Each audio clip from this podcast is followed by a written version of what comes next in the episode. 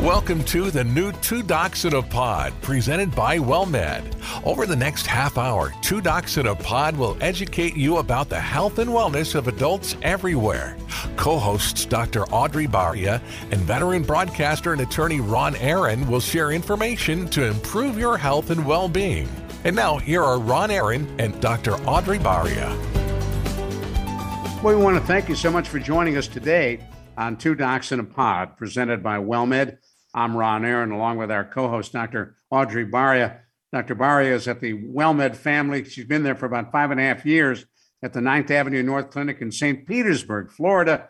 Her interest in medicine began at a young age, going on house calls with her grandfather, who was her uncle, who was a general practitioner, and that triggered her interest in getting into medicine.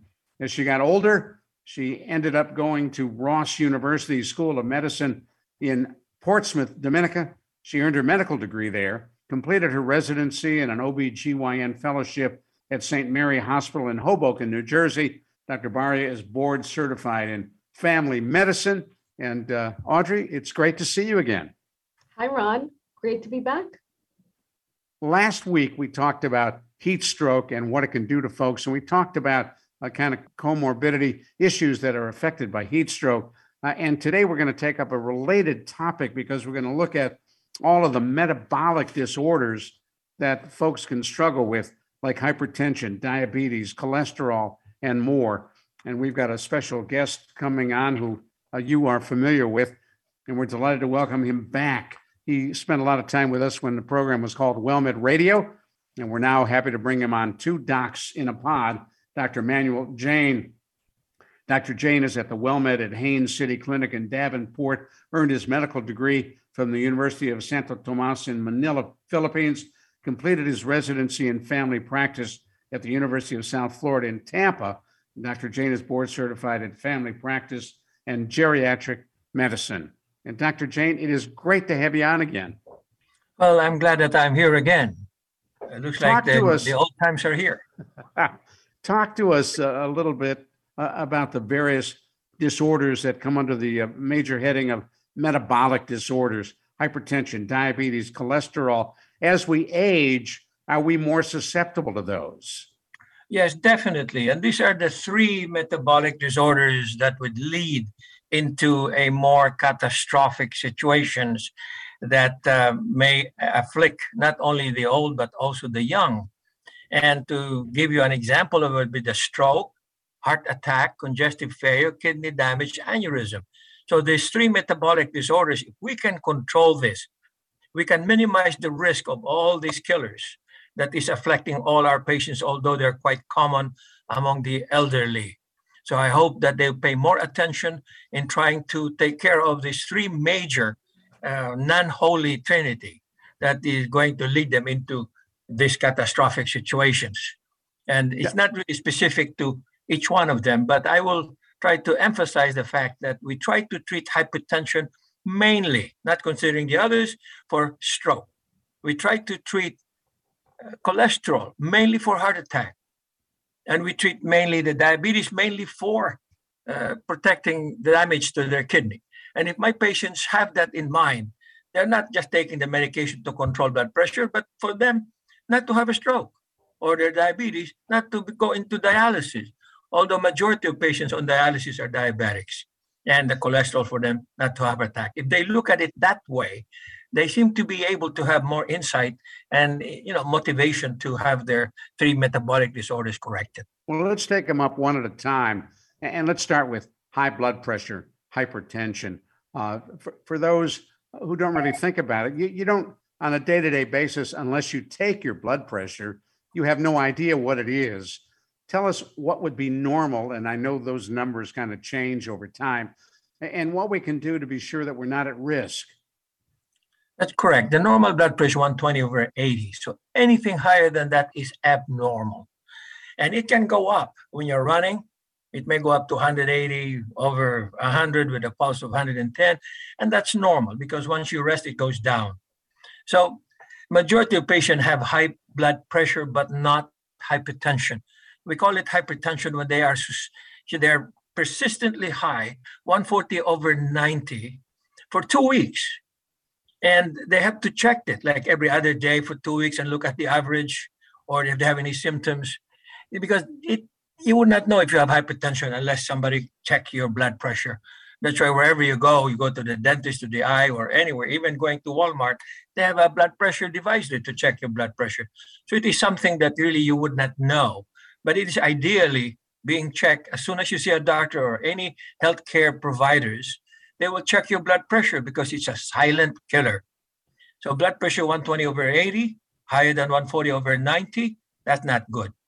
And if you have high blood pressure, uh, tell us about the risk it poses to you and damage to the kidney and other parts of your body. What does it do to you?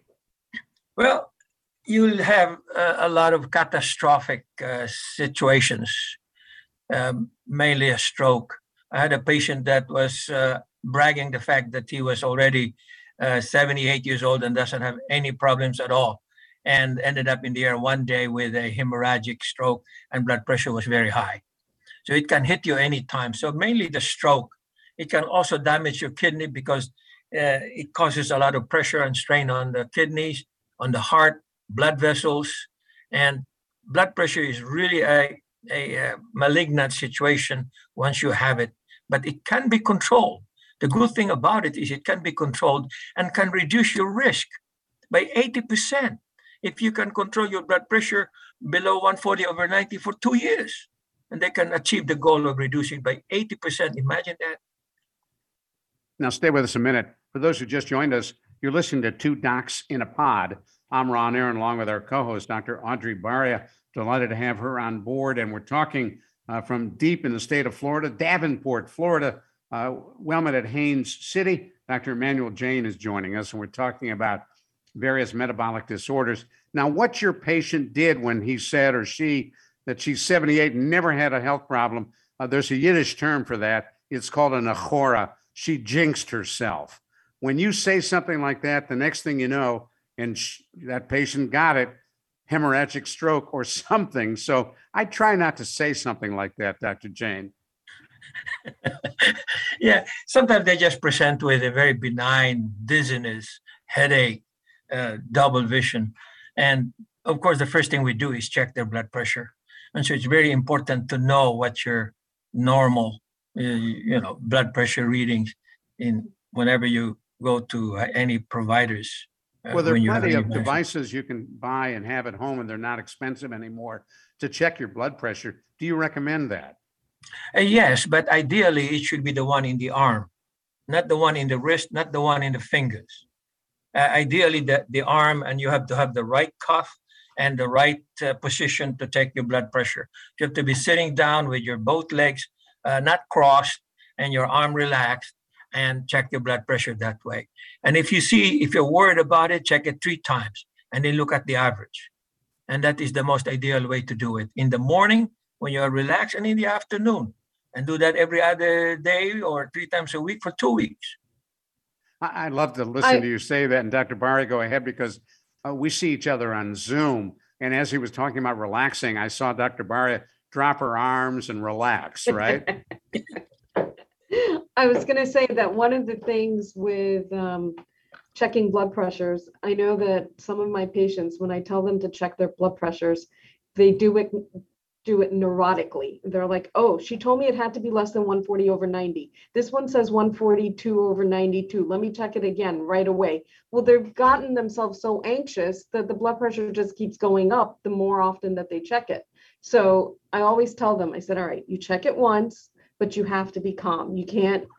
And if it's high, just step away from it for a little bit and then come back to it. Because patients, you know, it's human nature, right? We're obsessed with oh my God, this is the number that it's supposed to be. It's not. And then they start internally freaking out. Step away from that device. Yes. Uh, well, it's and only natural size, to get worried about it, right? Absolutely.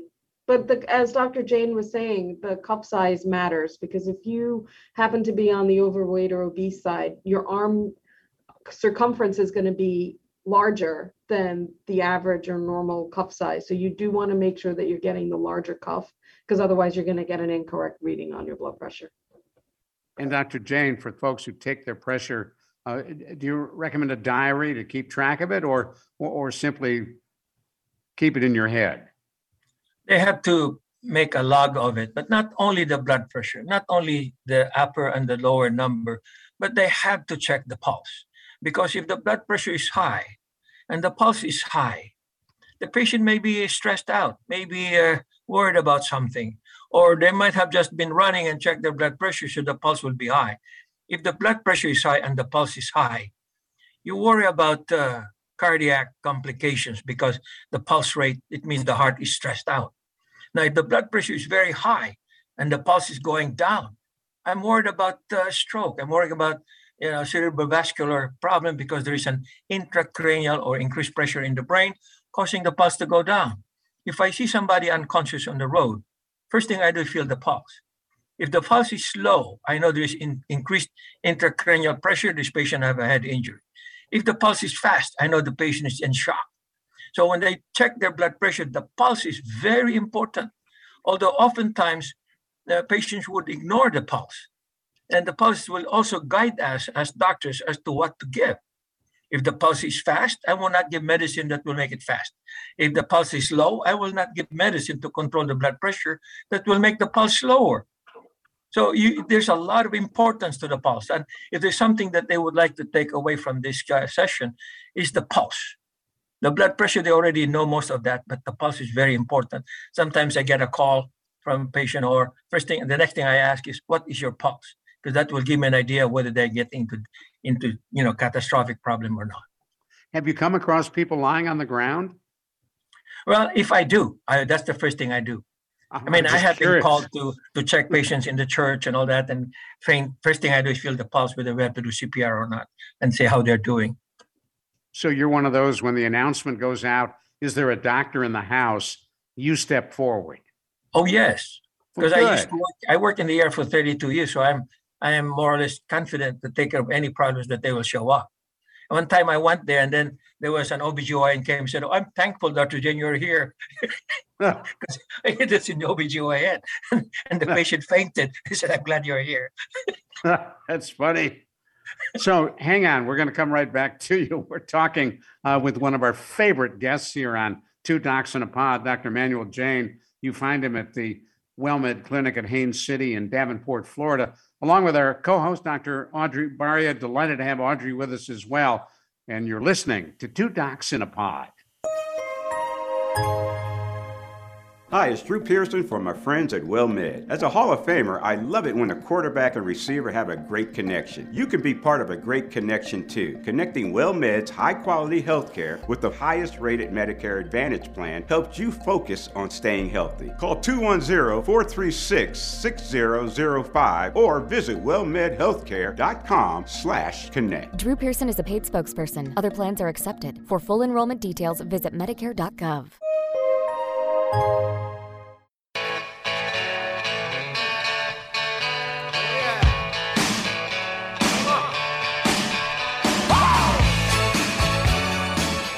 thank you so much for sticking with us right here on Two Docs in a Pod, presented by WellMed. I'm Ron Aaron, along with our co-host, Dr. Audrey Baria, and we're talking on our Two Docs in a Pod hotline from Davenport, Florida, with Dr. Manuel Jane.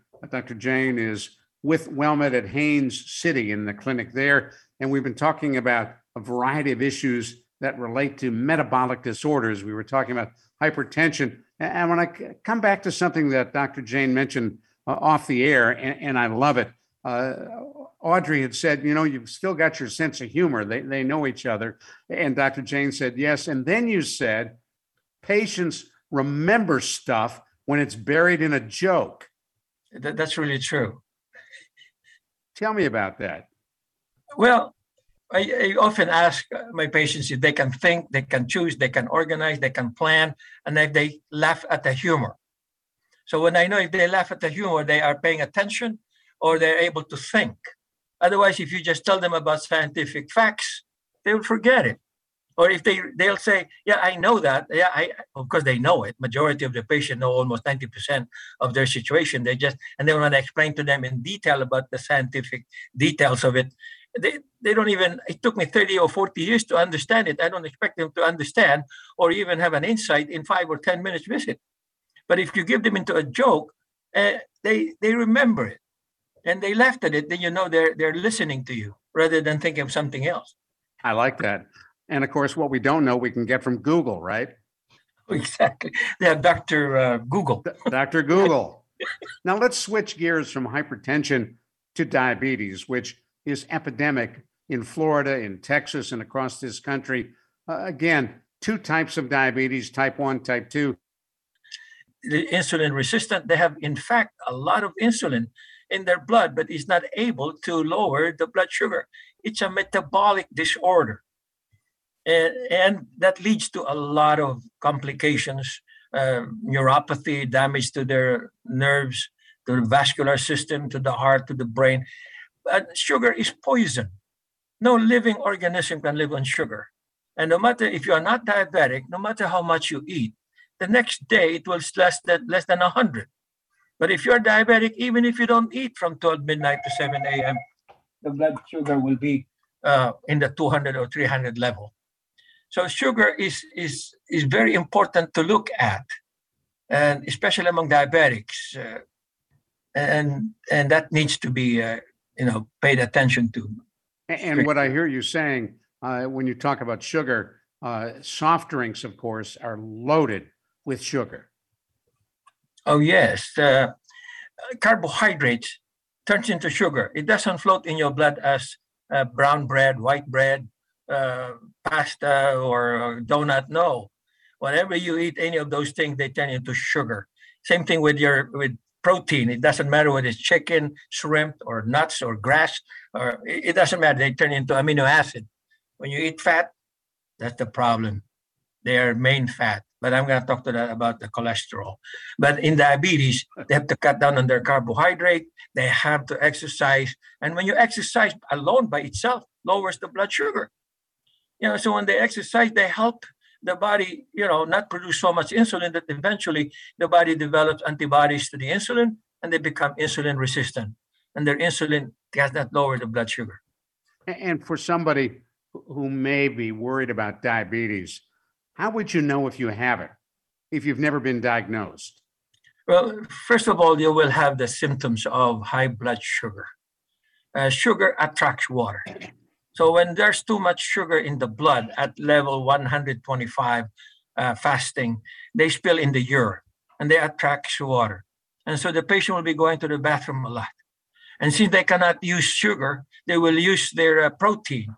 And the protein is, uh, you know, our weight is mainly the fat, uh, the uh, muscles.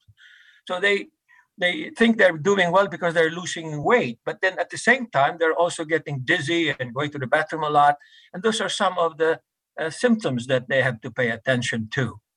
Uh, and the the sugar is high, and it destroys things. It destroys protein. That's why there is a protein in the blood that's coated with sugar we call A1C, and that is one of the tests that we do to see if the patient is diabetic or not. Aside from the amount of sugar they have in the blood, we call it the fasting blood sugar or oral glucose test.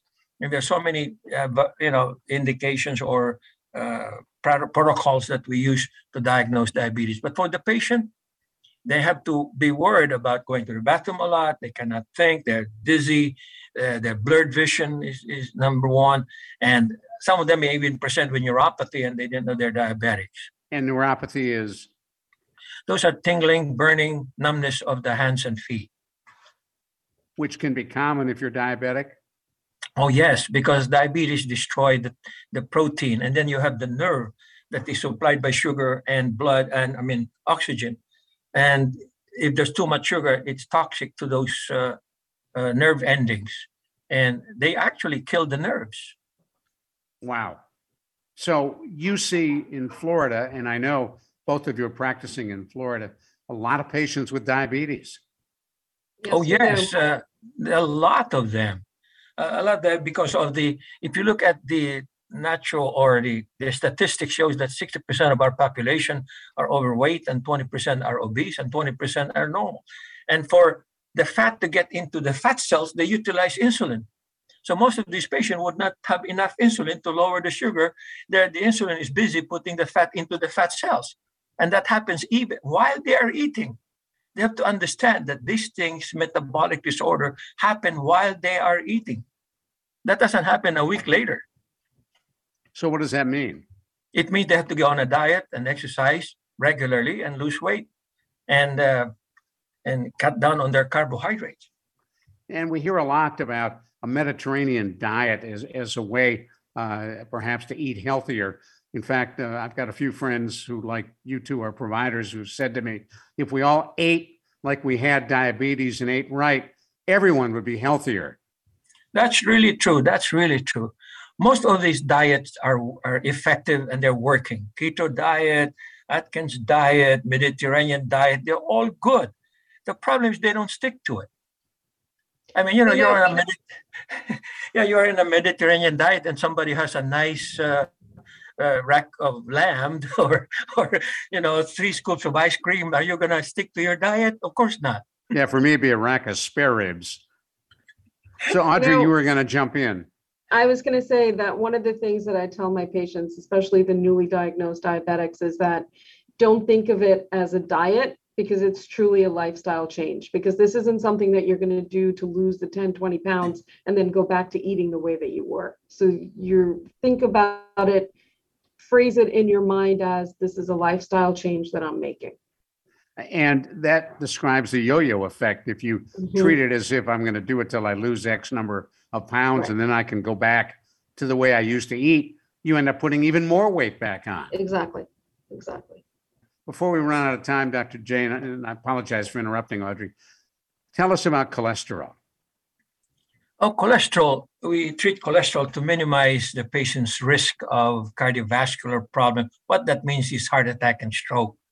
Uh, when, when, as I mentioned earlier, when you eat uh, carbohydrate, turns into sugar. When you eat uh, protein, turns into amino acid. But when you eat uh, fat, it is not converted into anything else except fat. They're only broken down into small globules, tiny globules in your blood and the liver produces a protein that will carry them because blood and wa- water doesn't mix. And so this protein that is produced by the liver carry that fat, puts it in the blood vessels, and cause hardening of the artery. And that's what we call LDL or bad cholesterol. Some of my patients will say, "Well, doc, I have eaten so much fat in my lifetime.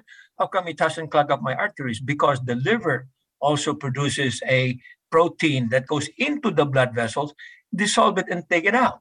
That's what we call good cholesterol. So That's the cholesterol, HDL.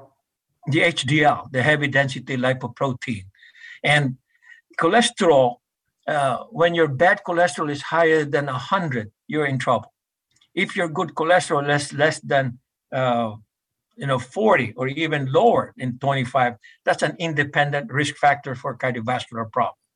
And and cholesterol can also be found in patients with uh, diabetes uh, because they have you know the the the fat i mean the carbohydrate that they eat turns into fat when a person And- eats a lot of sweet And there are a lot of folks then who are on cholesterol medication, simvastatin and other medications, who figure, well, I can eat whatever I want. The medication will take care of it. well well if they eat what they want all that fat is in the blood and the liver is just trying to help them. So and, and the liver can only do so much although it can work 300 times the normal but sometimes patients uh, put in fat 400 times what they're supposed to have.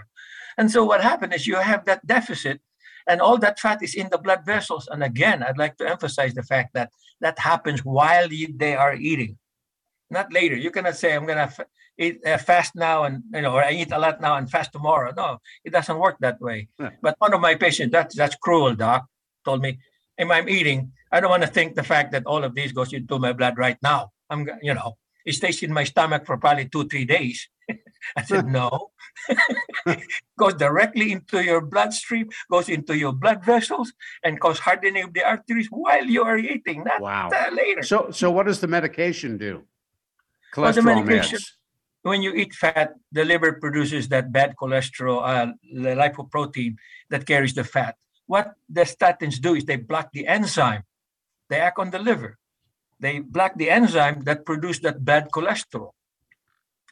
So And- then and you so- have less dep- deposition of that cholesterol inside the blood vessel. And that will bring down your LDL. Correct. If you have less LDL, less going into the blood vessel. But remember. The more fat you have, the more LDL is produced. I got to stop you right there. We are flat out of time. And I thank you so much for joining us. I tell you what, it's almost like going to med school listening to you, and I really appreciate that. Dr. Manuel Jane, you find him at the WellMed Clinic in Haines City in Davenport, Florida.